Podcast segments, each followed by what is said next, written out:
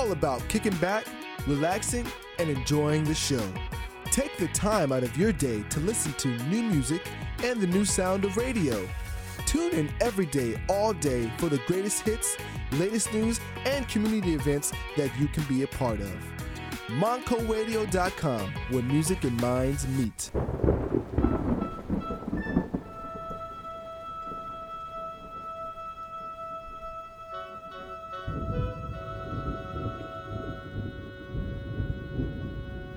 Kiss Army, you have been summoned to the 10th season of The Kiss Room. Are you worthy?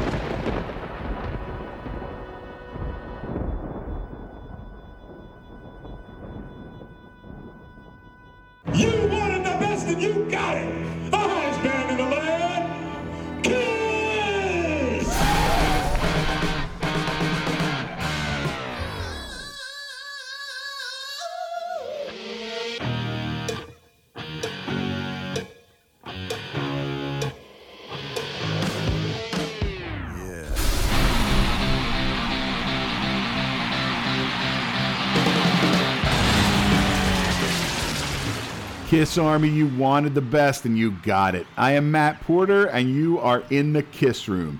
To kick off the 10th season of the Kiss Room, I will be joined by Dan Parcells and we will spin his new single, Take My Breath Away. I'll be chatting with Lori Georgevich and Russ Danaker for eyewitness accounts to the new Kiss documentary and the return of Kiss to the live stage. The Kiss Room House Band will be rocking you with another amazing set of Kiss classics. We have Kiss Talk, Kiss Tunes, and more. So let's get ready. It's time to launch this ship. You're listening to The Kiss Room on Monaco Radio, where music and minds meet.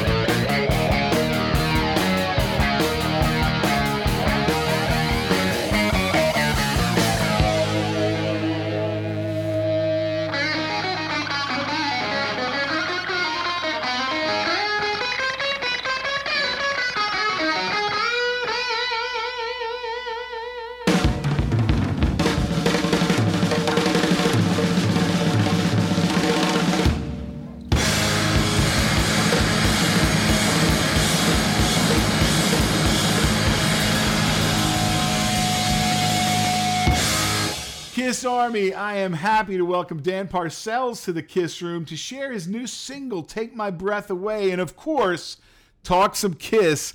Dan, welcome to the Kiss Room. Hey, Matt. Thanks for having me. Very excited to be here and honored. This is a thrill. Now, I, I know it would have been a lot more fun if we had been able to be in the studio because we had the house band. I wanted you to sing with the house band. We're still kind of locked out. Um, so we are joined here via technology. And of course, I mentioned you have a new single coming out, which I think the Kiss Room audience, my listeners, are going to love it. But before we get to that, because of course we're here in the Kiss Room, how did you get into music and how did you discover Kiss? All right. Well, first I got into music maybe the first time I saw the movie La Bamba. That came out in 86. So I think that's the time or the first time that I saw somebody on stage and people going crazy. I still love that movie to this day. So I think that's what really started it off. You know, What was it about the movie that, that really sucked you in? I'm not sure. I love everything about that movie. You know, he carried his guitar around with him, and I think maybe the struggle. But uh, you know, at the end when he got on that stage and everybody was going crazy for, uh, I think it was all the attention he would get. You know, I like a lot of attention. It's well, that's like a Rocky story only with a guitar. That that movie, you know, it's it's got that same vibe.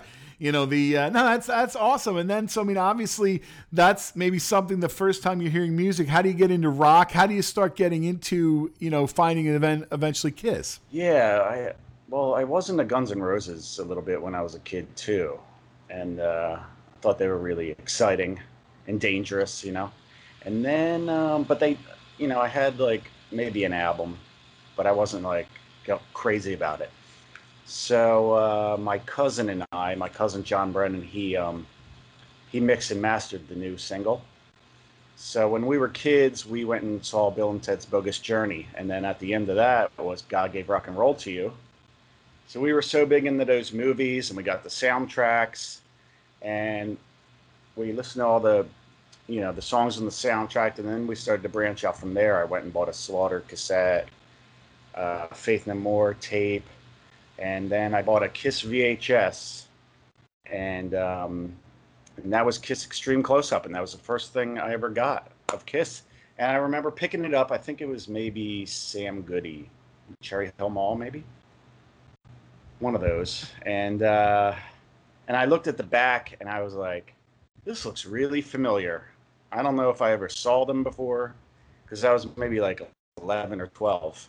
But I think honestly, it was just meant to be. That's why it looked so familiar to me.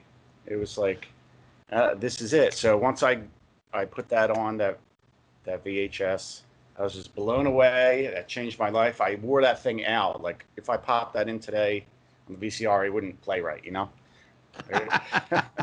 Well, you know what's interesting about that, and that's one of the things I like doing the, the most about the Kiss Room is you're jumping in around 92, 93, Revenge era. Now you're going back and seeing the roots of Kiss, but having jumped in, the makeup's already off for a bunch of years, which I always kind of fascinating. It's one of the things that I love the most about talking to different Kiss fans is everybody has their different point of entry. It's when did you find them? So when you went back, like you're used to the revenge area, no makeup, they're doing, you know, things like God gave rock and roll to you. What's the first thought when you see the makeup and you see the pile of albums that are available to Kiss fans that from, you know, the early days? Yeah, when it first comes on, it has it says, "Here's how to get more Kiss from Polygram," and it shows. It's just you're just barrage of albums. You're like, what the hell? You know, what is this? I don't know. I never really thought anything about the makeup. I just thought this is what it is, you know, and this is exciting. And look at all those albums. And I remember like it would all the albums would flash by. It was so exciting to be like, you know, as you go and you get them, and you're like, what? What's that one? Pause that. You know, what's that album? And so yeah, it was all it was.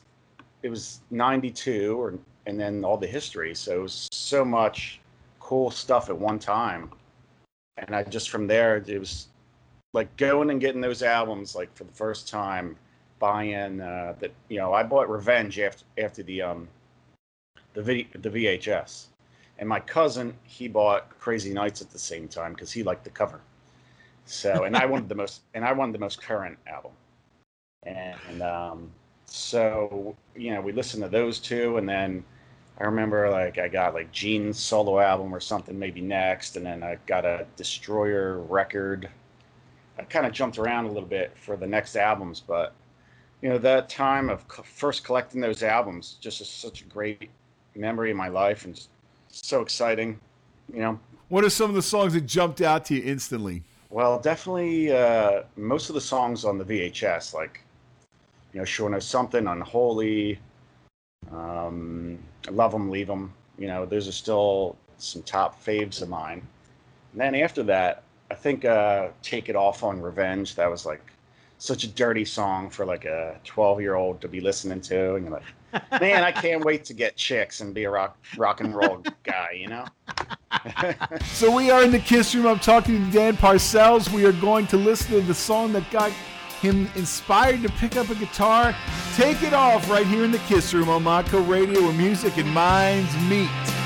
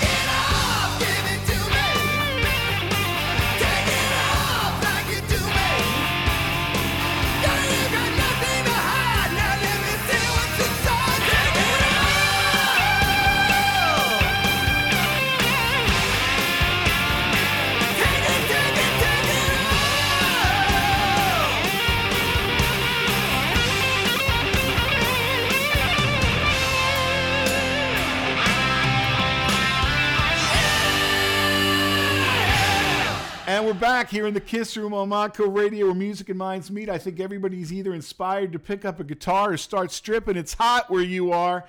So, look, we're here in the Kiss Room. I'm talking to Dan Parcells. One of the things I'm thrilled that we're going to play your new single. You have a new single called Take My Breath Away. I'm calling this the radio premiere. I think you've had it on podcast, but we're on Monco Radio where music and minds meet, broadcasting out to the millions and millions. Talk about the new single. Give us a preview. How did you come up with it?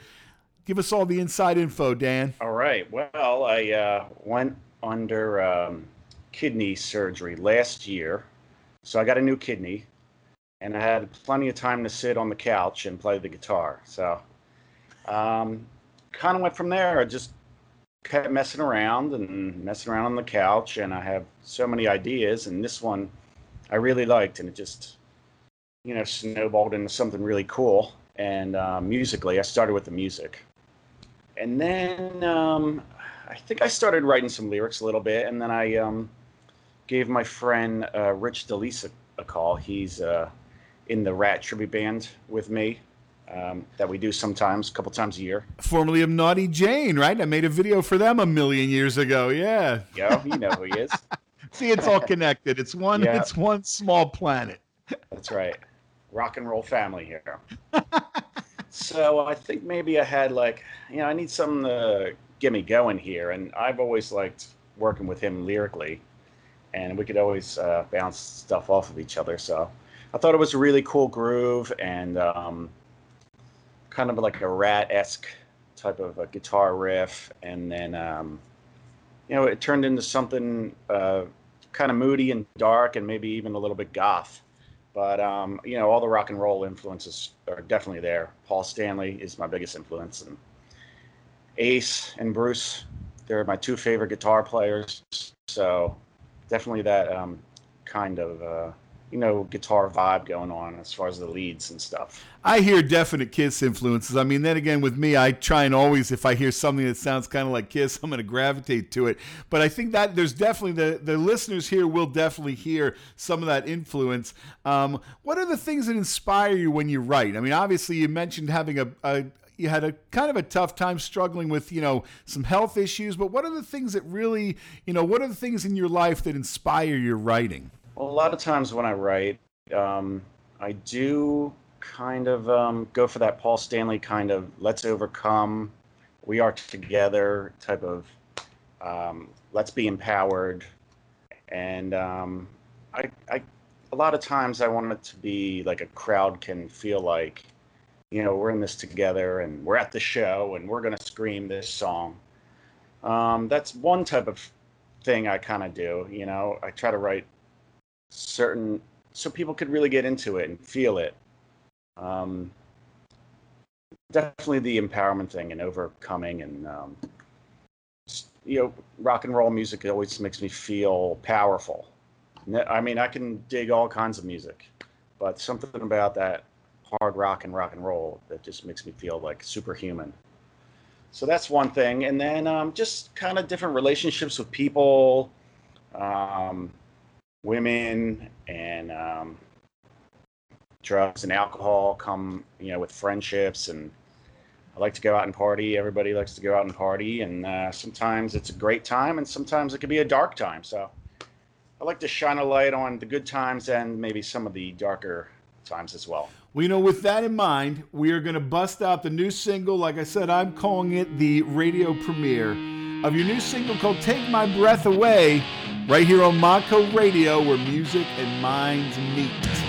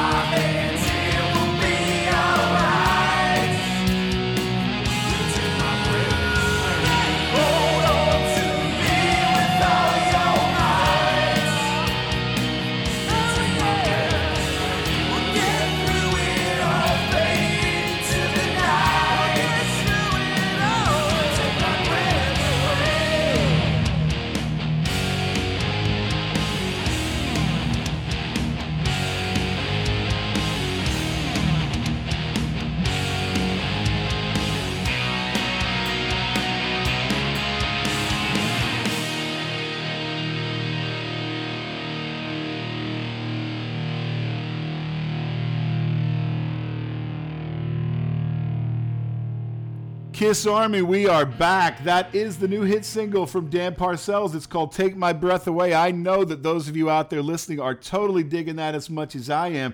Dan, talk about that and really what's coming up. You, you said you're working on more songs. Oh yeah. Well, this one I put out. It, it's kind of new to me as far as um, streaming goes. Um, that song is available on Spotify, everywhere you stream music: Deezer, Amazon, Apple, of course, YouTube. Um, I do have a YouTube channel. I'm trying to build up. There's um, more interviews on there, older songs from different bands that I've been in, the new song. Um, yeah, you could find me on Facebook, and that's Dan Parcells. Twitter, same thing, Dan Parcells, and um, Instagram right now is Parcells Dan. But I hope to switch that back. I uh, hopefully it'll be Dan Parcells again in the near future. But please follow me. You know, I'm always into uh, meeting Kiss fans, talking Kiss. It's my favorite thing to do. Aside play my own music, you know. Could talk about Kiss for hours, of course. You know, with that in mind, when's when's the first time you saw Kiss live? First time I saw him was '95 in New York at the Roseland Ballroom, the ki- official Yes. Kiss convention. That Acoustic was, Kiss Convention. Yeah. Yeah, that was for my 15th birthday. I had to wait to the perfect time. I had the metal edge. Me and my dad went to Weber's one day. You know, the uh, the root beer place. You drive your car up. Girls are on the skates sometimes, you know, like that old 50 style or whatever. And I had like, I just busted out the metal edge with the ad, and I was like, this is what I want to do for my birthday. And it was a hundred dollars a ticket, and that was like big time then, you know. Think about that. 1995, $100 for a ticket seems so steep. Now it's $100 to get in the grass. and it's just, you know, the, uh, Um, yeah, no doubt. and Last that, time I that saw Kiss, day, I'm sorry. I was gonna say that. I was just gonna say that day, the amount of memorabilia that they had. Just when you walk in, I remember walking in and the first thing, seeing the gigantic Love Gun original painting, and then all that memorabilia, and then the tribute bands and the Kiss wedding and Mhm. all that stuff. And then when when they came out, I think that was one of the best Kiss events I've ever seen. And it was, and I remember it being packed. And I and years later, I've gotten some VHS, you know, different bootlegs of those where you see like I think it was in Florida or whatever. Everybody's like sitting on the floor and kind of like almost like they're in a high school like like auditorium. That New York one was off the hook. And I don't know if you remember one of the things I always think about was some kid in the front was crab and he didn't he wanted an autograph or something. And Paul Stanley was like, Hey man, this is New York. And the crowd just popping. And it was just like, you know, Yeah. that that really was such an amazing event. It's funny to think how many years ago that really was, but the uh, you know, time flies. But the uh so yeah, that acoustic set. And then when's the last time you saw him? Um, last time I saw him, it was maybe two years ago, and that was in Philly for the farewell tour. Is that what it's called? What's it called? End of the road. End of the road. I keep saying the end of the road is a cul-de-sac. It's just going to keep going around and around and around.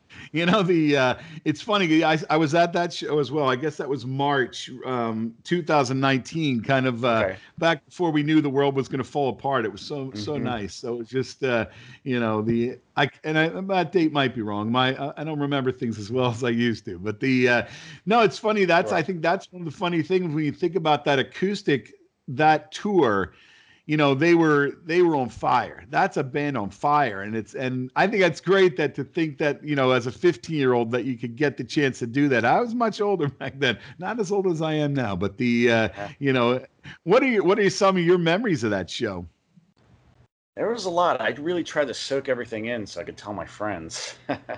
um, I remember the wedding when Gene and Paul came out to do the wedding. Everybody was screaming so loud the entire time you couldn't hear what was going on.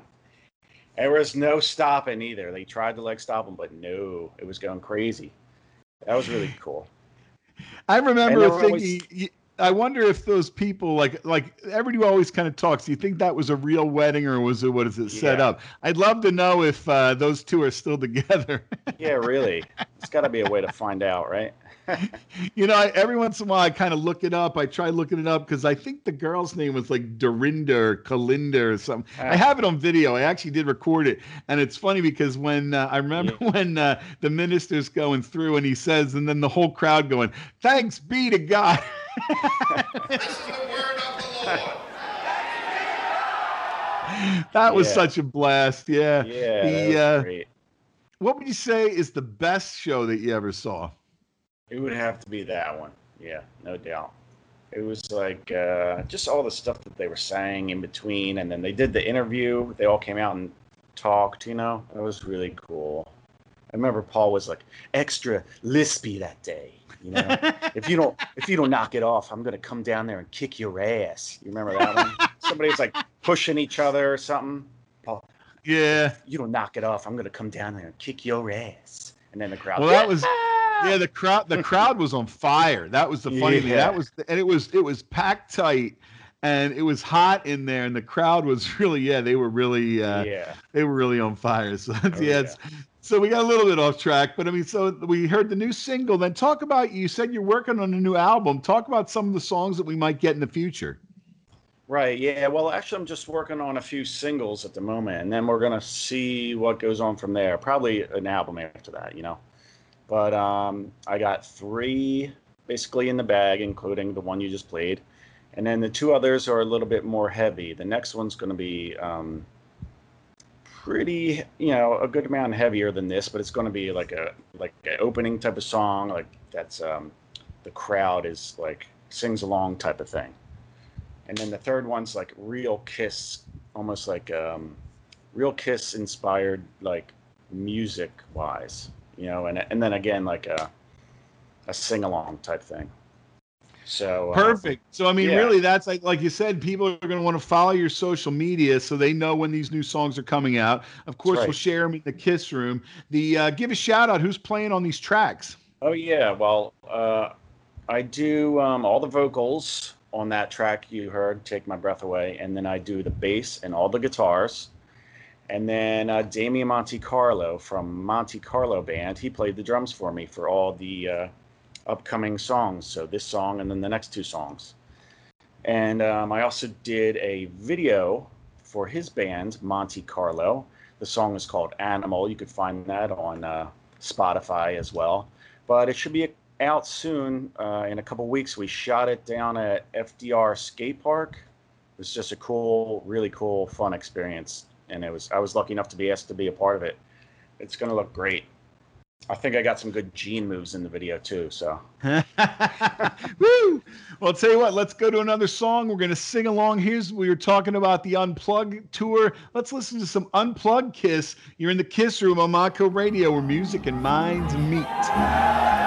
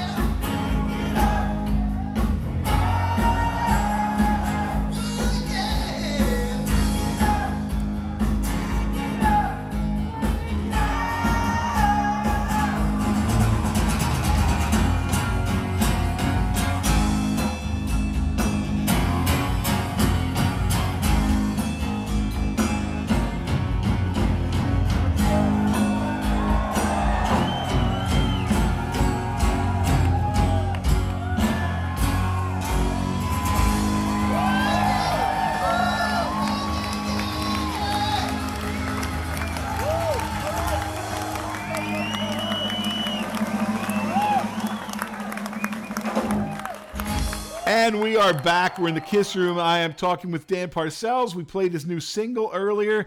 Uh, we're going to go a little bit off the track here. I know that a lot of people, if they could see you, they see you on your social media. You got a great look. You got a cool rock and roll vibe going on, which kind of is that informed at all by the fact that you are also a hairstylist? When you're not being a rock star, you're being a hairstylist. How'd you get into that? That's a good question. Um, I've always been obsessed with my own hair. That's number one. I couldn't leave the house without my hair fixed when I was a kid, and my mom and my sister would be waiting because my dad would be at work and I'd be hanging out with them. And if my hair wasn't right, you know, I had to own the bathroom for you know the entire time I lived at home. Anybody, anybody trying to get in there, it was like had to go through me first, you know. and then, uh, and then my mom and my sister have always been really into fashion and makeup. So when I wasn't with my dad, like going to flea markets or doing, you know, helping him work on, he's an electrician, so I used to go help him on jobs. So I got good with my hands that way, and then I got into fashion and stuff, and through and makeup through my sister and my mom. My mom, they probably both buy every product you could ever think of. So I couldn't help but be influenced by by all that and watching them do it as I'm like, come on, let's go to the mall, let's go to the mall. And they're like, you know, doing their hair and all that stuff, makeup. And, and then, you know, and, and then on the other hand, I got good with doing electrical work with my hands. So it kind of came together that way. And a friend of mine, uh, I was going to college and I was like, ah, you know, what the hell, what the hell am I doing here? You know? A friend of mine, Johnny McCain, who was in the Gutter Sluts band from Hollywood in the 90s, uh, we uh, became friends and um, he was going to hair school. And he was like, uh, oh, you should try it, man. You get to be creative. Um, you get to promote yourself like you're in a band. You know, we were both musicians. And then uh, you get to be around good looking girls all day. So I'm like, where do I sign? You know? What's what am I doing here? Why didn't I do this sooner? That's fantastic. So you went to school for that? Yeah, yeah. Mm-hmm. Yep. And how if long you wanna been doing it that? You know? I mean, they run you through. You know, uh, a lot of people can can accomplish hair school. I've been taught hair school for a little while. I've been doing What- it um, a long time, let's say.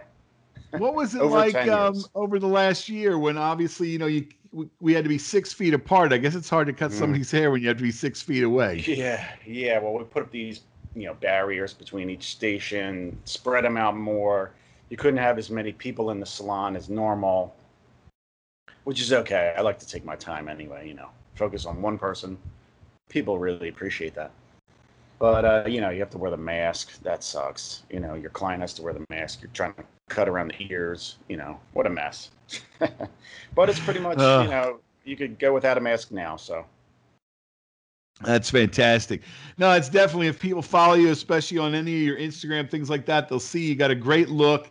And obviously, they heard the new single. Any last minute thoughts you want to share with our Kiss Army audience listening all around the planet? Well, if you love Kiss, I think you'll love my music that I'm uh, putting out these days. I'm really into, um, you know, all eras of Kiss, and I'm all, and I'm inspired by all eras of Kiss. And um, yeah, Kiss is always all about a great image, and that's what I'm about too. Hard rocking with an awesome image. So check me out, Fantastic. Dan Parcells, Dan Parcells on all the social media, YouTube, Spotify, all that stuff. So everywhere you can stream music, you can find Dan Parcells. You heard the new singles, Subscribe to his channels so you'll know when the new songs are coming out. Of course, we'll share them here in the Kiss Room. And you're listening to the Kiss Room on Mako Radio, where music and minds meet.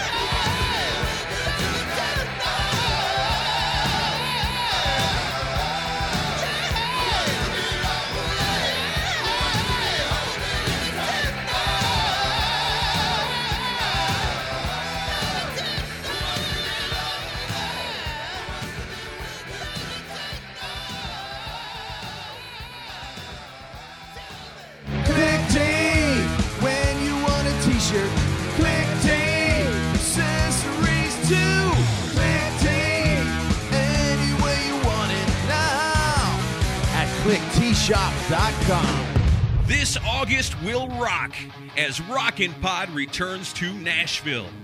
This annual convention brings together rock artists, fans, and podcasters for an unforgettable rock experience. Meet Billy Sheehan, Ron Keel, Ricky Rachtman, Mark Goodman, Matt Pinfield, Don Jamieson of That Metal Show, drum legends Carmine Appice and Vinny Appice, along with current and former members of Winger, LA Guns, Accept, Roxy Blue, and more. Panels, signing sessions, and vinyl and memorabilia vendors all available to you at Rockin' Pod. Music podcasters from all over North America will be appearing on site for live interviews, networking, and speaking sessions. Got a music podcast? Register and join us. Rockin' Pod Weekend kicks off with a pre party concert featuring former Tesla guitarist Tommy Skeoch and his new band Resist and Bite. Plus, Ron Keel Acoustic, Rock United, and a rare hair set featuring many surprise guests. Rockin' Pod Weekend, August 6th through the 8th in Nashville, Tennessee. Tickets, VIP, podcaster registration, and discounted hotel rooms are available now at rockandpod.com. Rockin' Pod, brought to you by DBG Productions, Brad Lee Entertainment, and Incaptia. Thank you to Dan Parcells for taking the time to chat with me here in the Kiss Room. Of course, you can find him via his social media and, of course, every music streaming site. Uh, coming up at the top of the hour, we will have the Kiss Room House Band, and then I'll be joined by Lori Georgevich and Russell Danaker to talk some Kiss. I want to take a minute and send some shout outs to those of you who share the links each month to the Kiss Room. Candy Burton, of course, which is Candy is the host of Candy's Kiss Corner and a handful of candy, also right here on Monco Radio. You can start your Saturdays 9 a.m. with Candy's Kiss Corner. Um, always a good time. You should definitely tune into that. Christopher Goff from Kiss World, Joe Cimbelli, Bill Elam. Of course, Bill has a show on A2Z Radio. It's A number 2Z Radio. You can find them. Uh, lots of great shows on A to Z Radio. Sam Dotton, Tony Mann, Hannah Rogg from the We Will Blog You uh, site. Ricky Cook, Javier Boster, Kiss Army Omaha, Britton Mitchell from the Kiss Cosplay Group on Facebook, John Phillips, Al Simbalik, Chris Hartman, Steve Yakin, Dottie Jones, Mikhail Burrell, Sean Cullen, David Cathy, Rolla Brown from the North Carolina Kiss Army, James Brendan Dunn and from the Kiss Corner, Cameron Duty, of course, Alive Unplugged, the music of Kiss. He has an event coming up June 26th at 9. You can I'm sure you'll find a post with some info about that. Ron Jones and Mike Moon from the Let It Rip podcast, Joe Laskin, Josiah Horn, Greg Johnson, Craig Bauer, Lee Bruton, David Zanet, Al Dent, Mateo Beccaro, Kat Mara, of course, Eric and Julie from the Kiss Cave Facebook group, one of my favorite Facebook groups for Kiss. Jerry Lee Watkins, Fran Galanti, Steve Campagna, the Kiss Room House Band. Martin D. My pal up in New York City. Pasquale Vary and the Kiss Army Nation podcast. You got to check them out. They keep on putting out great episodes. Of course, a shout out Eric and Judy Wisniewski from the Electric Crush. You can hear them live every Wednesday from 7 to 9 p.m. via Tube City Online. Peter Arquette from Kiss Asylum, of course, for sharing the link. Podcast Rock City, those guys are great. Uh, the Metal Summit, if you're not familiar with the Metal Summit, check them out. They're on Facebook Live every Wednesday at 9 p.m. You'll want to dig that. Of course, one of the co hosts, the great Bobby Dreyer, you know him from the Kiss Room. Uh, Ken Mills and the podcast, of course. AJ Zonin, Anthony Porter, Madison Porter, and Amy Porter for all sharing the link, letting people know that it's a party and you can bring your friends. Um, one funny story before we go into the top of the hour, I want to share this with you. I've been trying, of course, to get Gene Simmons to join me in the Kiss Room you know, emails and phone calls to the PR team. Of course, no replies, just leaving messages. And finally, one day, a woman actually picked up the phone, probably thinking it was someone else. So she picks it up, and I chat with her for a couple minutes, and she says, Well, Gene is not doing interviews right now because he is too busy moving. And everybody that's ever moved, you know what a pain in the ass it is moving. But like, I just, I don't picture that Gene is actually packing boxes and moving stuff or calling Tommy and saying, Can you bring your pickup on Saturday to help me move a piano? Or maybe it sounds something like this. We are moving into the new place, and Paul is here. How you doing? No, no, no, Paul. If you twist your end of the couch this way, it'll definitely make it through the door. Look, Gene, it's gonna fit. You're crazy. It's gonna fit. You're crazy. No, no, no, no, no, this way. Okay, so maybe something like that. Gene, if you're listening, give me a shout and join me in the kiss room. Meet, meet you in the kiss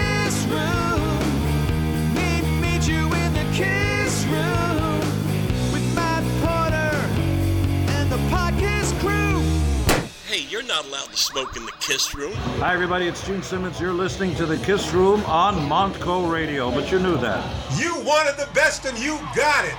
The hottest man in the land, Matt Porter.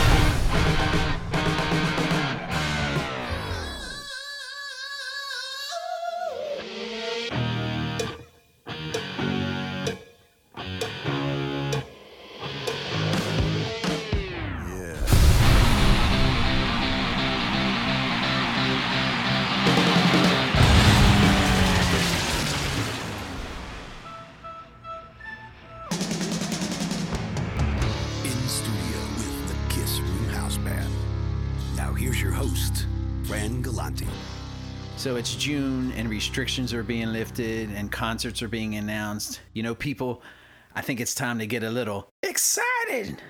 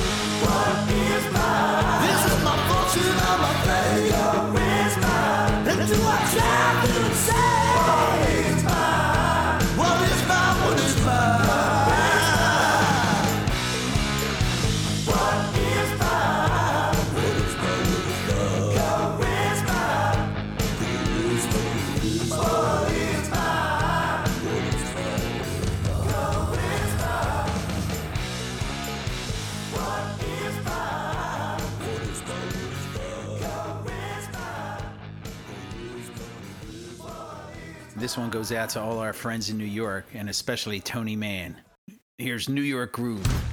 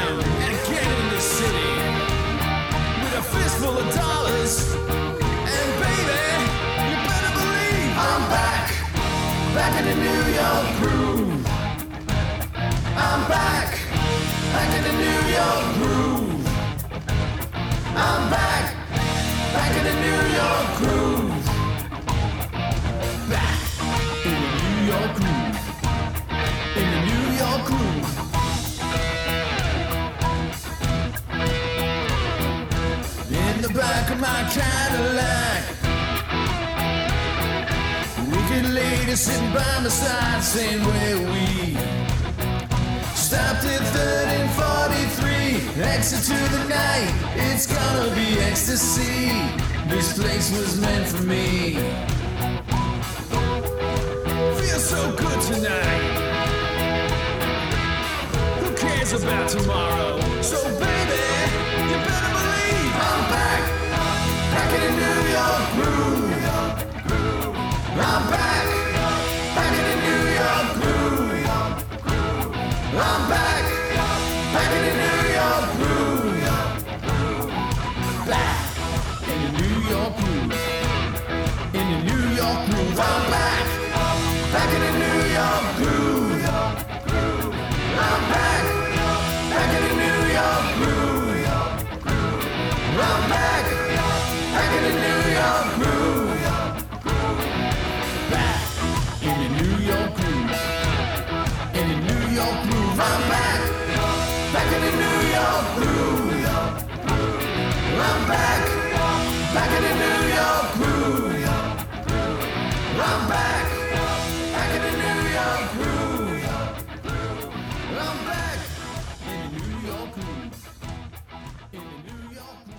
I don't know about you, but every time I hear this track, I think of the Kiss Room.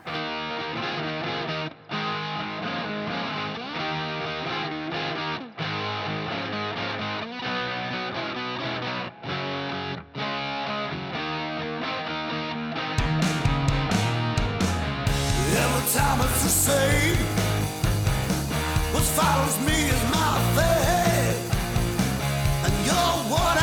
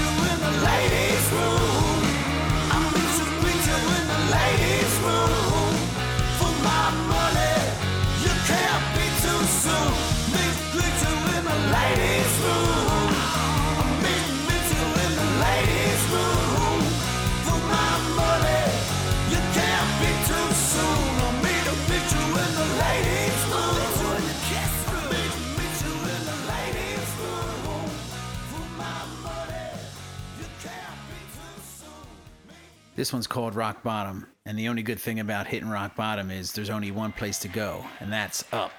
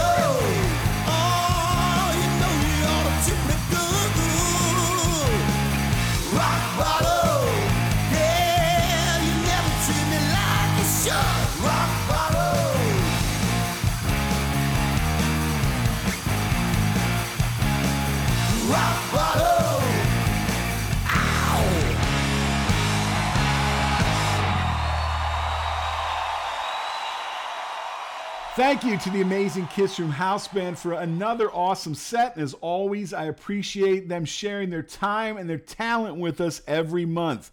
Now, joining me in the Kiss Room are Lori Georgievich and Russ Daneker, both longtime Kiss fans who saw Kiss play live last week. Lori and Russ, welcome to the Kiss Room. Thank Welcome. I am thrilled that you're here, and we were talking a little bit before we started with some great stories that I'm super thankful that you'll both be here.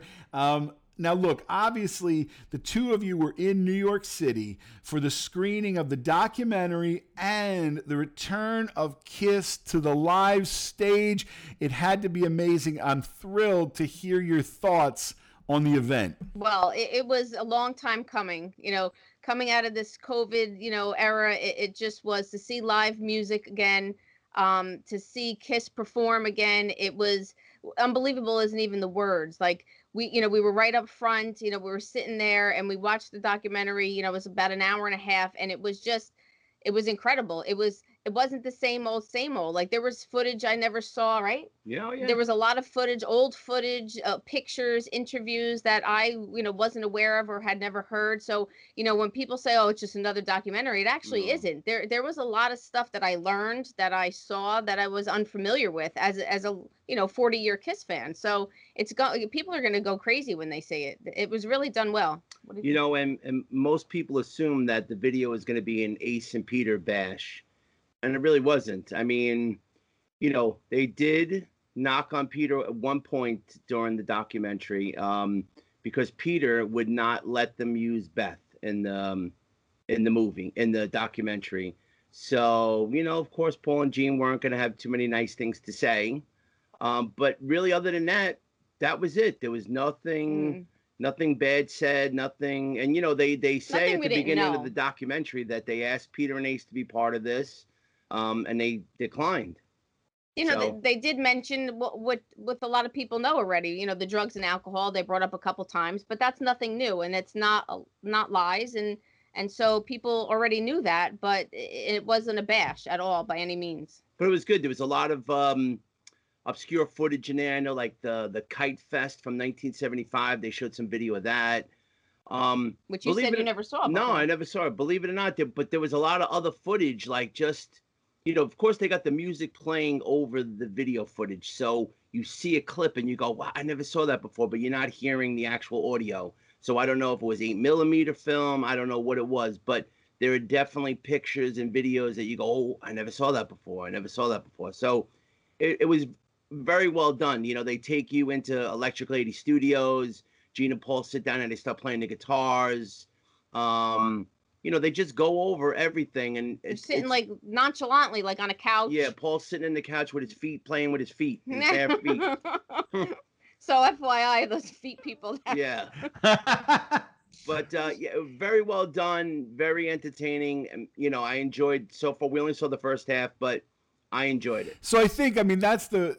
Nobody's going to be surprised by the story. Anybody who's been a Kiss fan for half a minute, I think we all know the story. But I'm thrilled to hear that so much of these this footage has appeared. I know I want to give a shout out Curt Gooch, who people know from his book Kiss Alive Forever: The Complete Touring History of Kiss.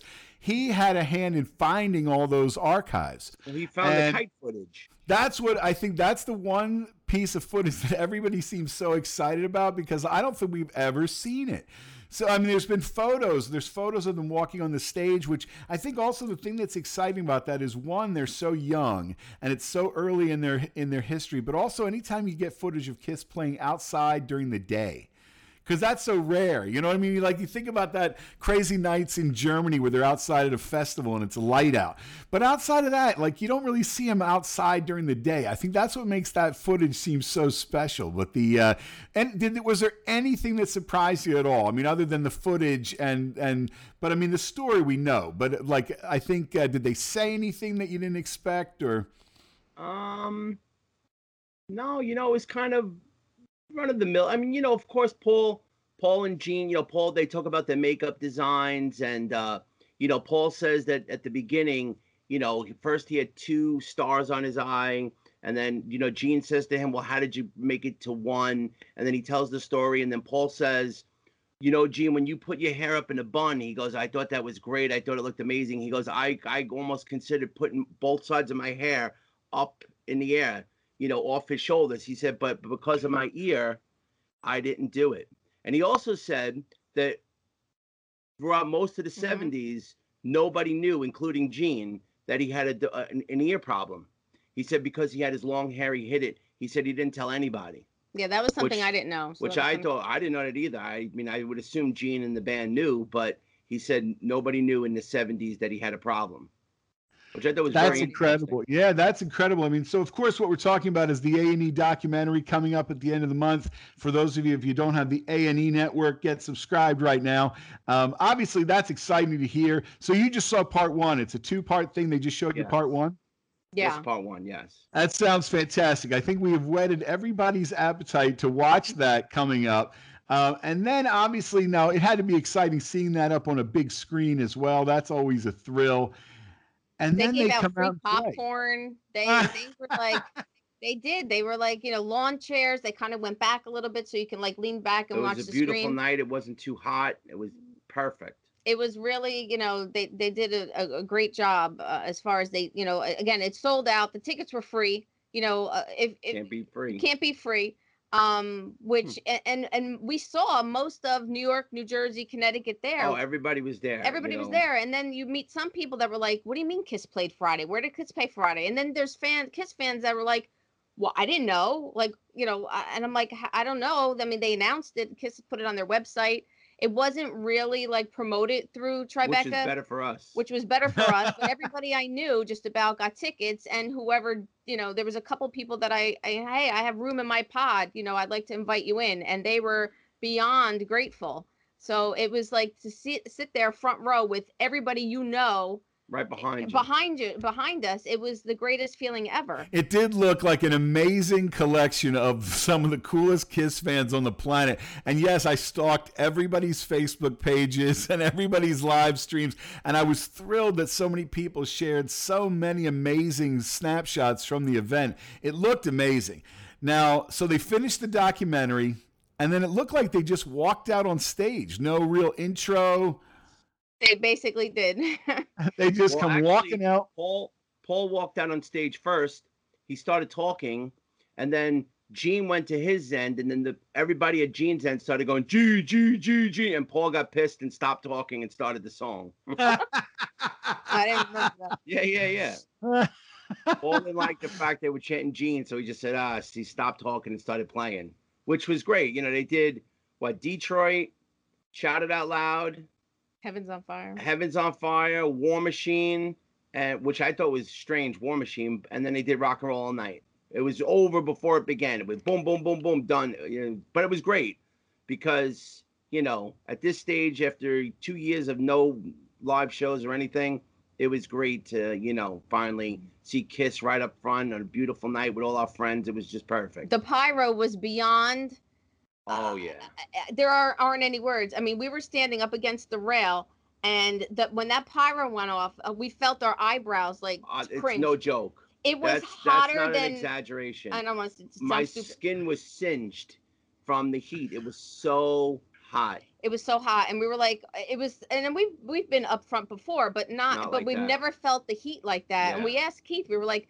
did they do anything different? He's like, they did a little something different, but yes, it is always hot up there, but it was beyond hot. Like Yeah. we left, and and our hands smelled like sulfur. Like it was like we would have had bomb dogs coming right up to us. Like it was it was bad. It reminds me of actually when when I would go see I saw Kiss twice, 77 and 79.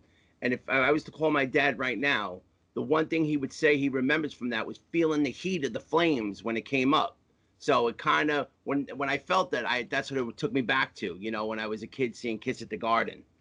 but the energy there was just tremendous. I've never felt it before like that. And I don't know if it was just from taking a little hiatus and and just being there, but but you felt it. You felt it in when you were waiting in line. I got there three o'clock. I was the Yeah, fifth everybody one was in. good spirits. It was you know, everybody was talking and, and talking about you know Kiss and and just their experiences, and it's just the energy was just overwhelming, and and we felt it there. Like I've never felt that kind of energy before, and it it was just everybody was happy to be there, grateful to be there, grateful to the band for for playing five songs, and it was free. and it was free, and they released they did release tickets Tribeca, you know, during the day, and and people were able to scoop them up and come right down. You know, oh, I live a half hour away. I I sent messages to people, hey, look, they just released pods. You know, come down if you're not doing anything, because I did know a couple people that would have, you know, liked to have seen them, and some of them came down. Some of them was like, you know, I'm out of state. I have other plans. It's a Friday. I'll never get there in time. But it was just the energy there from the crowd was amazing, and you know, they threw some picks out. And So the they show you confetti. you caught yourself. You were going to say it was hotter than hell, and you Well, I caught. said it was hotter than hell. It was. it was hot. The flames were hotter than hell. yeah, the flames were it was just um but it was just great, you know, between between them playing the five songs and then I was a little nervous, you know, with with the roses, I'm always nervous. So, um it was it was great. It was Wait, a great time. So I'm I filmed Rock and Roll All Night for her because you know she's gonna throw her roses. So she literally, as soon as the song starts, like you said, she throws the roses, And now Paul's got the guitar between his legs, and I'm holding my camera, videotaping, and I'm going, please God, pick up the rose. Please God, let him pick up the roses. Please God, let him pick up the roses. Please God, let him pick up the roses. And then he does. And then like the night is good because if not, then Lori Georgievich here is not a happy woman. So now, look, as long as I've known you, Lori, I've called you Paul Stanley's favorite florist because I've seen you throw those roses multiple times, which is always awesome. And he always picks them up and he usually puts them in his mouth or right on the mic stand. Talk about that. How did you become Paul Stanley's favorite florist? And tell the story about the painting as well. Oh, sure. Yeah. So Paul Stanley's favorite florist. Uh, I mean, I remember being in sixth grade, and my friend Doreen showed me. A, she had a trapper keeper, and it had this four four box, you know, solo faces, and I was like, oh my god. I was like, oh my god, what is that? And she's like, oh, it's this band Kiss. Well, by by the next year, you know, the makeup was off, whatever it was, and I was, you know, 13, hormones racing, and I saw Paul Stanley, and I was like, oh my god. So you know, I went to, I think, what was my first? Maybe Animalize was first. I don't know if I did Roses then, but I used to do gymnastics. And so when we always had our recitals, my parents would give me roses and they said it was for a job well done. And, uh, you know, when you do a performance well done, you're, you're expected, you know, they give you roses or flowers. And I said, oh, okay. So I said, well, why wouldn't I do that with Paul? So I actually have a piece of like the rose stem. And in my scrapbook, it says, Kiss Asylum. So it's been that long since I've been given Paul roses. I mean, there's been times here and there. I mean, when I had kids, I didn't go to a lot of shows, but when I go, 95% of the time, he takes them. I mean, I remember Continental Airlines Arena having, you know, uh, in in East Rutherford, I had the last row at the top of the and and I eventually I worked myself down and I got to the front and I will give him roses. Like it doesn't matter where I sit, I will get there and I will give him lying. roses. And I'm not lying. Like I, She's a woman on a mission. tell them about the Vienna. We no, it wasn't in Vienna. It was in the Czech- Czech, Czech Republic. Re- we Czech go to see Kiss in the Czech Republic. Okay, it's a GA floor. It's a stadium. Twenty five thousand. It's a stadium. so now we we go to the soundboard, and um, so she says like, you know, oh, I want to give Paul the roses. So she, I said, I listen, this is going to be impossible. You're not going to be able to get up front. So she goes ask, asking Danny, Kiss's security, you know, hey, is there any way I can go in the pit in between the people and the stage and give Paul the roses? So he goes, yeah, no problem. Of course, anything for you. So now we're at the soundboard.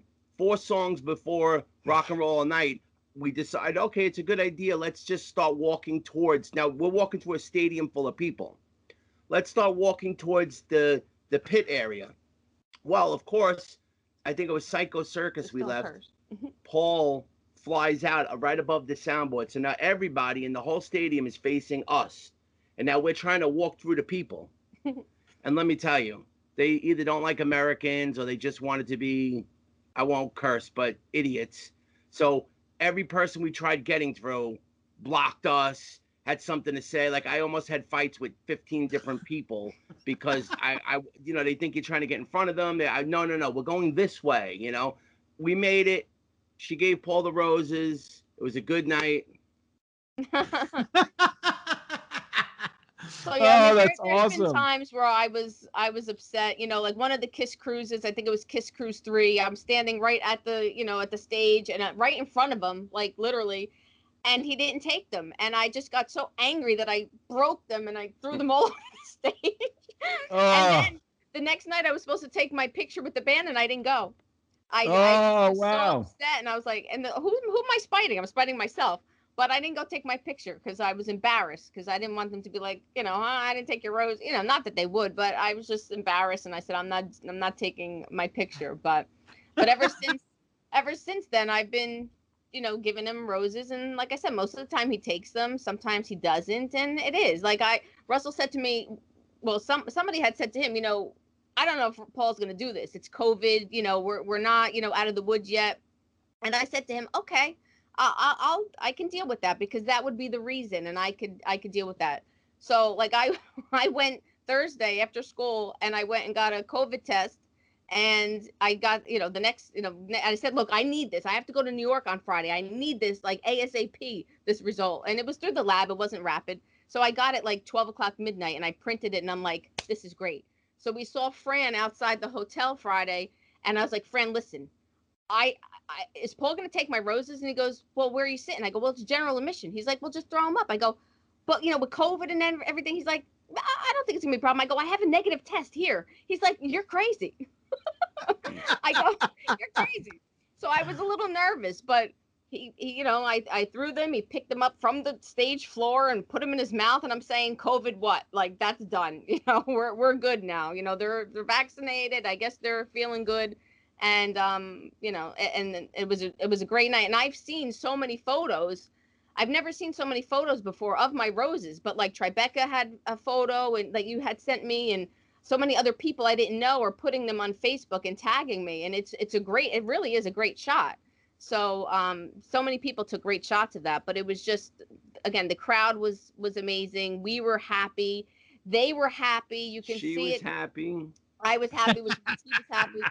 Um, and and they just from the looks of them, they had a ball. And you know there was no confetti or anything like that at the end, but um, There was there was confetti. There there was not the confetti. There was the shooting uh, confetti. Streamers. Oh, it looked like, and I kept thinking, I wonder if those streamers are going to start catching fire. You know, They it's like there was They so did. much. They That's did. what I'm saying. It looked crazy. some of some of the people in back of us had had some of the streamers, and it was clearly burnt. Burnt, yeah. it was burnt. Oh, that's amazing. Now, look, right behind you, I see the painting of Paul Stanley, and I know that has something to do with roses as well. Explain that. All right, so let me. Do you want me to hold it up for you? It's it's radio, so we can't see it. We're going to let people, you have to describe it. okay. Now, Russell's got it in his hand right now a giant painting of what looks like the Paul Stanley 78 solo album. Tell us that story, Lori.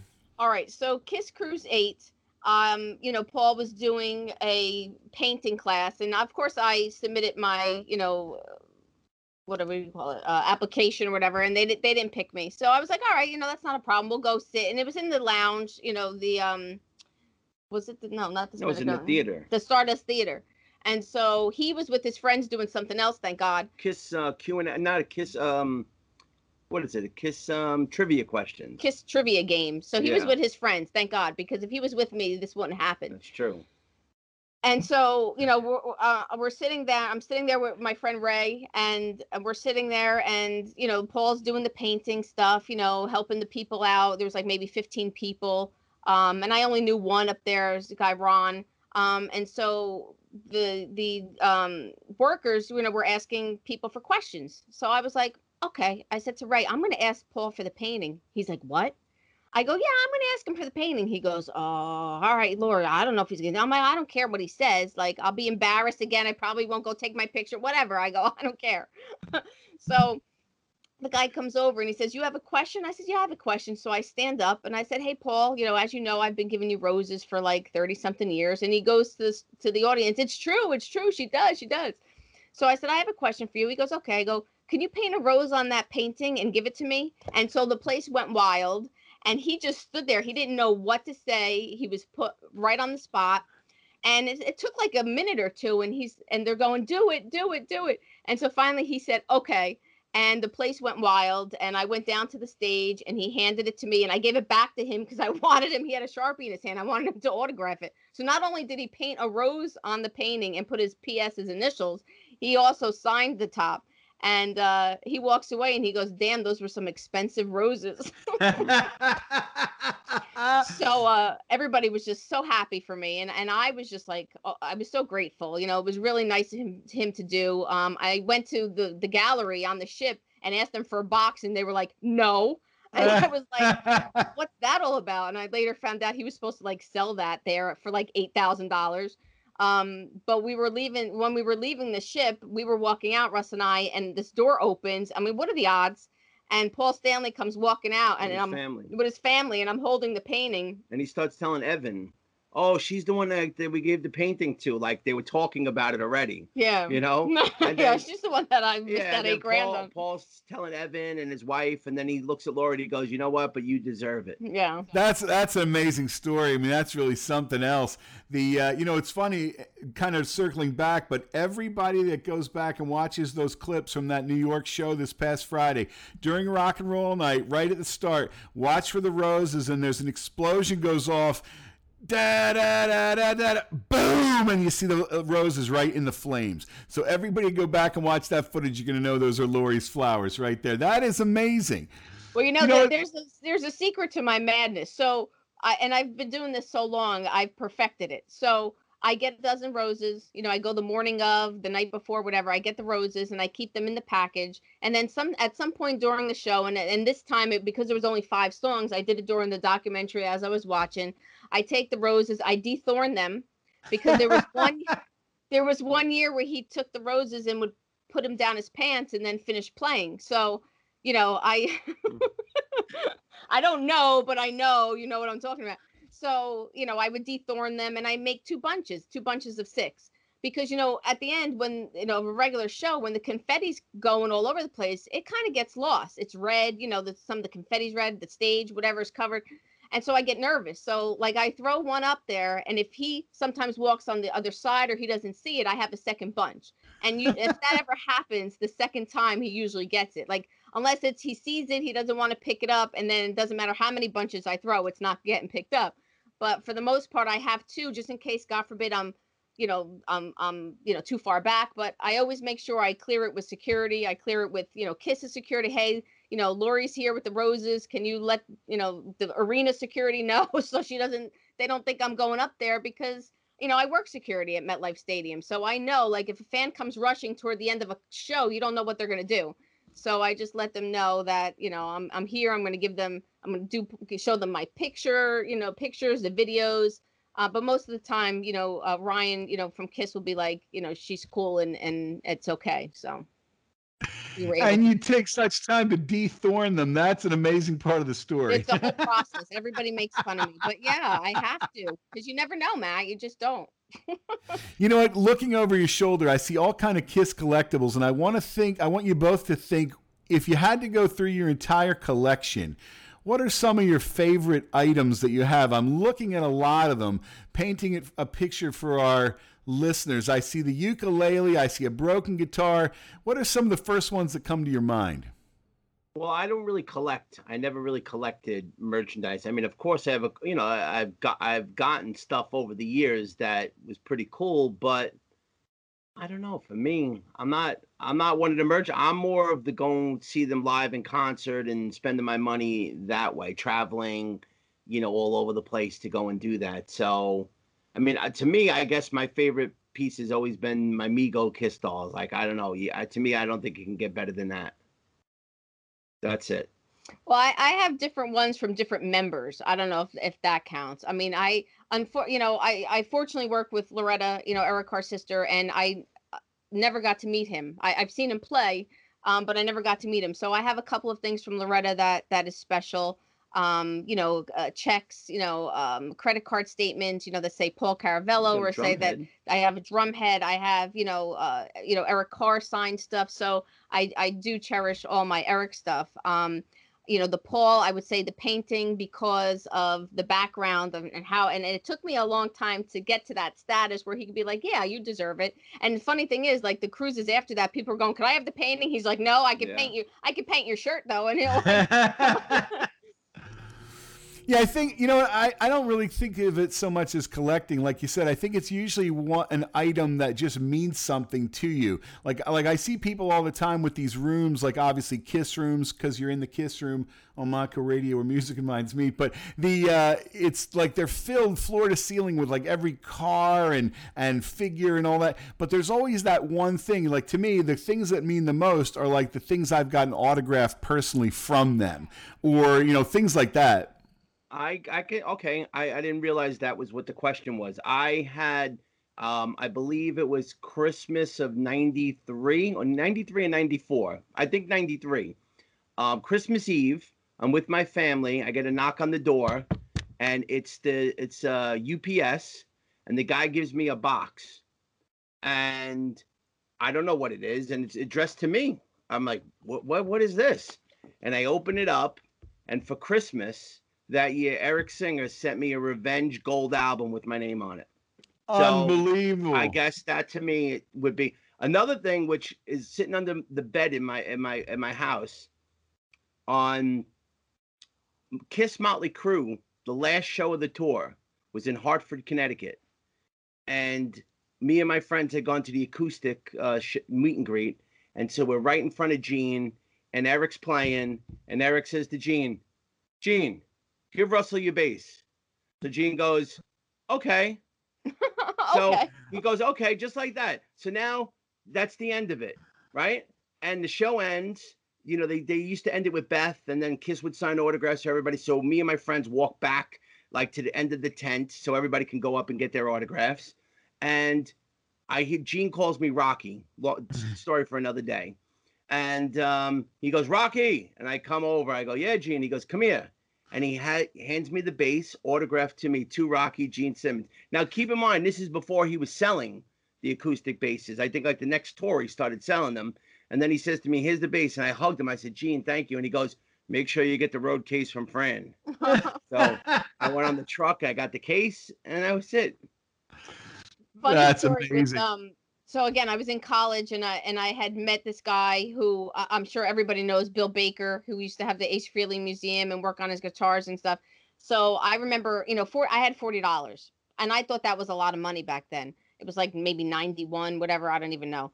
And he i met him and he said to me just like my friend mike amon did hey lydia lydia Criss needs some help at her table. And at the time lydia was selling spoons a thong underwear that people would throw. I mean, everything you could imagine that that people had, you know, were giving Peter. And I was like, okay. And so she had this Christmas stocking, and um, it was uh, like the old ones where it had like the hard plastic on it, and it was like a snowman, and it had Peter in gold with the glitter. And it had a picture, and it, and the picture was of it hanging in on their mantelpiece in their first apartment, and it was forty dollars. And my friend Bill says, You need to buy that. And I said, Buy that? All I have is $40. I, I can't buy that. He goes, Will you please buy that? And I was like, reluctantly, I was like, "Uh, Okay. And I bought it. And so the next um, Kiss Expo, Peter was the guest. And so he's doing autographs, you know, and I bring it up there and he's like, Oh, what is this? And and he takes the i go well this is he goes you you brought me your christmas stocking and i said uh, no this is your christmas stocking and he's like where, where did you get, where did you get this and i go uh, your ex-wife and so he looks at the picture and he signed the picture and he signed the stocking as best he could because it was like fuzzy and then he looks at me and he goes well maybe next year i'll be in your christmas stocking and i was like having no part of that i like ran off the stage but um so that's my like peter item That's yeah. awesome. Now you mentioned Loretta Carr or Loretta Caravello, and you've worked with her as well. Talk about that. So the expos for her, I mean, you know, we just try to keep Eric Eric Carr's memory alive. I know, you know, Russ Russ has met him, was friends with him, has a lot of you know different stories that maybe one day you want to you know get some uh, of those from him. But you know, she has she's working on this um, documentary that's supposed to be coming out in November, and it's like tentatively called like Enter the Fox. So it kind of picks up where Tale of the Fox left off, um, with like over an hour of unseen footage with all the members you know and it's gonna it's going to be great Uh, it's just one of those things that you know she's working really really hard on and she's excited about and all the fans should be excited about um, she also mentioned to me today that um, eric's going to be in, um, inducted into the metal hall of fame in july which is going to be a zoom event um, along with like um, who did she say doc mcgee and um, Eddie Van Halen. Eddie Van Halen. Um, and so that's going to be on Zoom, uh, through Zoom, and uh, her niece is going to accept the award, the award on on Eric's behalf, uh, on her uncle's behalf. But it's just, you know, she's working on so many things. She has, uh, you know, um, LED, these LED five different LED things, uh, lamps that she's Well, she I has think the- out. I think the question was, how did you get to work with Loretta? Oh, okay, so how I well I told them before. That's right. All right. So yeah, so again, I was at a Kiss Expo, and my friend Mike Amon had said to me, um, you know, Loretta needs some help, and I was like, okay. And, and again, just like you know, everybody says my friend is so uh, they were so busy back then that I just started helping her sell, you know, some Eric stuff, and that was at almost 25 years ago, and we've been friends ever since. I mean you know she lives about 15 minutes from me and it's we keep in touch and we talk you know just about every week and i try to help her as much as i can you know we we you know put she has you know the ericcarr.com uh, site has a new store that's just been revamped so there's a lot of different things on there and i help her when i can i'll, I'll go to the house she'll run ideas by you know me russ and we'll hear some things and we'll stop there and we'll help her with whatever she needs. And um, you know, and plus, you know, Russ was friends with uh, Eric, so you know, there's that connection there that that I got a, I got a, a good story for you, Matt. So I don't know Lori and I don't know Loretta, but I knew Eric Carr. So when Eric was in the hospital when he was sick, he invited me, my friend Rusty Lewis, who lives in Maryland, who was up at a Kiss Expo. There was a Kiss Expo in town. And Eric had told this girl that used to work for Kiss, Gilda Caserta. You know Gilda? Absolutely. Okay. So Eric had told Gilda, hey, tell Rusty and Russell to come up to see me in the hospital in Sloan Kettering. He had surgery the day before. So Hmm. we go up into the into Manhattan after the expo. We go up into his hospital room. He had, you know, he was trying to unbutton his shirt and show us his scar and stuff. So he says to us, "Well, what did you bring to get signed? What do you want me to autograph?" We're like, "No, Eric, we, you know, we didn't bring anything to get signed." He goes, "Well, where's your camera? Let's take some pictures." So we go, "Well, we didn't bring a camera either. This isn't a place to get pictures and autographs." He goes, "Oh, bullshit." So he pulls, he, he had the suitcase under his bed, and he takes the suitcase out. In there, he had like one of those instant cameras, and he calls the nurse in, and he goes, "C- c- "Take some pictures with me and my friends." So we're on the hospital bed, and he's posing, and we're, we're standing there, we're taking pictures with him. Okay, the day is done. We leave. We say our goodbyes. Eric passes away. I don't have these photos. So I'm saying to myself, these photos exist somewhere. I I have to find these photos. So I would email Loretta all the time. I would get too. You can tell them about the card. I wouldn't I, I wouldn't um you know get a response from her, her nothing. I don't know why nothing nothing nothing. So finally I meet Lori and Lori tells me, "Oh yeah, I work with Loretta. You know, I know Loretta very well." So I said to her, I go, "Lori, listen. There's these pictures that I have. I I have to get these. These are, you know, such a great memory this and that." So she goes, "Well, you know, let me see. Let me ask Loretta." So she tells me Loretta knows nothing about these pictures, doesn't know anything about them. She tells me, I like Lori, you have to ask a reminder. She says, No, Loretta don't know nothing about them. Don't we, you know, nothing we could do. Sorry. Christmas rolls around. She gives me a present. I open it up. It's the picture, the, the picture from there framed in the thing. She got them. Unbelievable. Yes. I'll tell you all these Christmas surprises. What a fun, what a fun bunch of stories. You got a gold record on Christmas. You got the pictures on Christmas. You got Peter's stocking. It all ties together. yeah.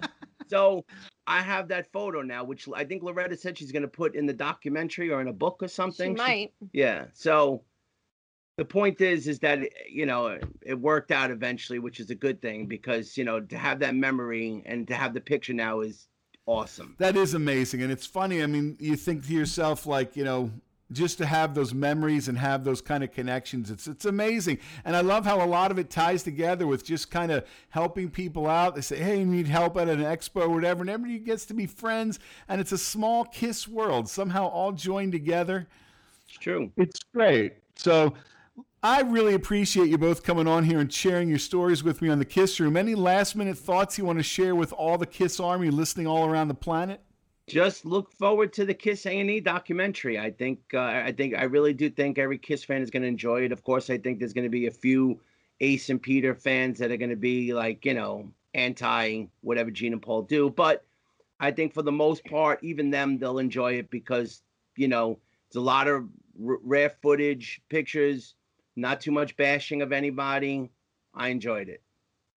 And you know, Paul did say, you know, that they will be touring. So, you know, a lot of people were right. Yeah, yeah, yeah. So I want to make sure I wasn't making that up. um, he did say, you know, we are going on tour. So I know a lot of people, like when he talked to him, like, well, are they going to tour? Uh, You know, is it going to get canceled? As of right now, no. It's it, you know, it's not going to get canceled. It's not going to get rescheduled. It's still it's still a go right now for August. So, uh, you know, we're looking very forward to that. So we're going to see Matt in Atlantic City then, right? Yes, indeed. And I'll look for you, and I'll be looking for those roses to hit up on the stage.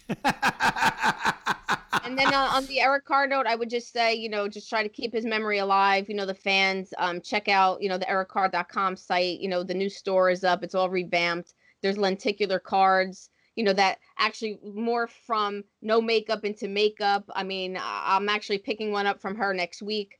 And, just a lot of really cool stuff just to keep his memory alive. We, you know, and we're looking forward to this documentary. You know, it's going to be great, and the fans are going to love it. Lori, Russ, I really appreciate you taking the time. You're in the Kiss Room on Mako Radio where music and minds meet.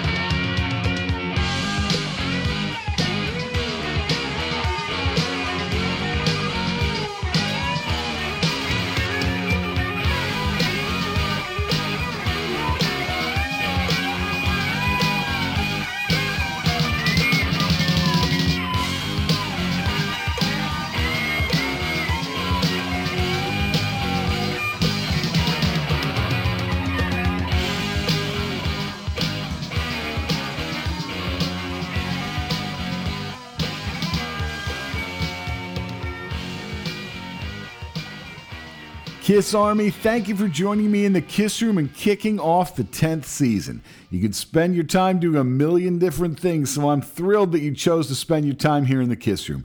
I'd love to hear from you. Jump into the Kiss Room Facebook group or send me a message at thekissroom at gmail.com or follow the Kiss Room on Instagram. I'd love your feedback.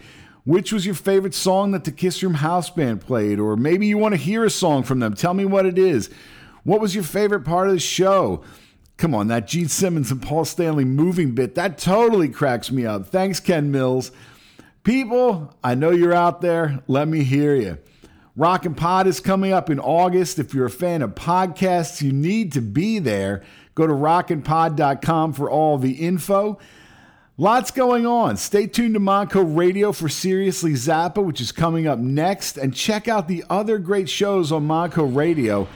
Thanks again for joining me in the Kiss Room. Meet me back here next month on Monco Radio, where music and minds meet.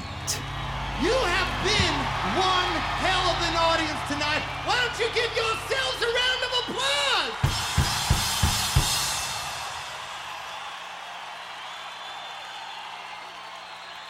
I tell you something. You know, a lot of bands like to brag about their fans. Now, naturally, you better believe we brag about you, but we want you to know something. We want you to know, we know that you are our fans, but don't you ever forget, we are your fans. We love you.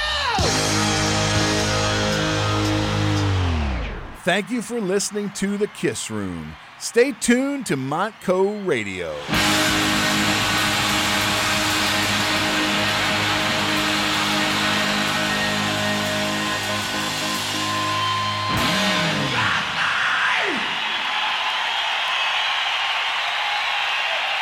Last minute crazy things you want to say to conform with expectations? No, but I will say something to anybody out there that's, you know, the weird guy or the weird girl that always has the weird things that they do that their friends put them down for. Don't think it's so weird. Maybe someday somebody will let you, give you the chance to make a living out of it. You just stick to it. You be weird. No, no, no, Paul. If you twist your end of the couch this way, it will definitely make it through the door. No, no, no, no, no, this way.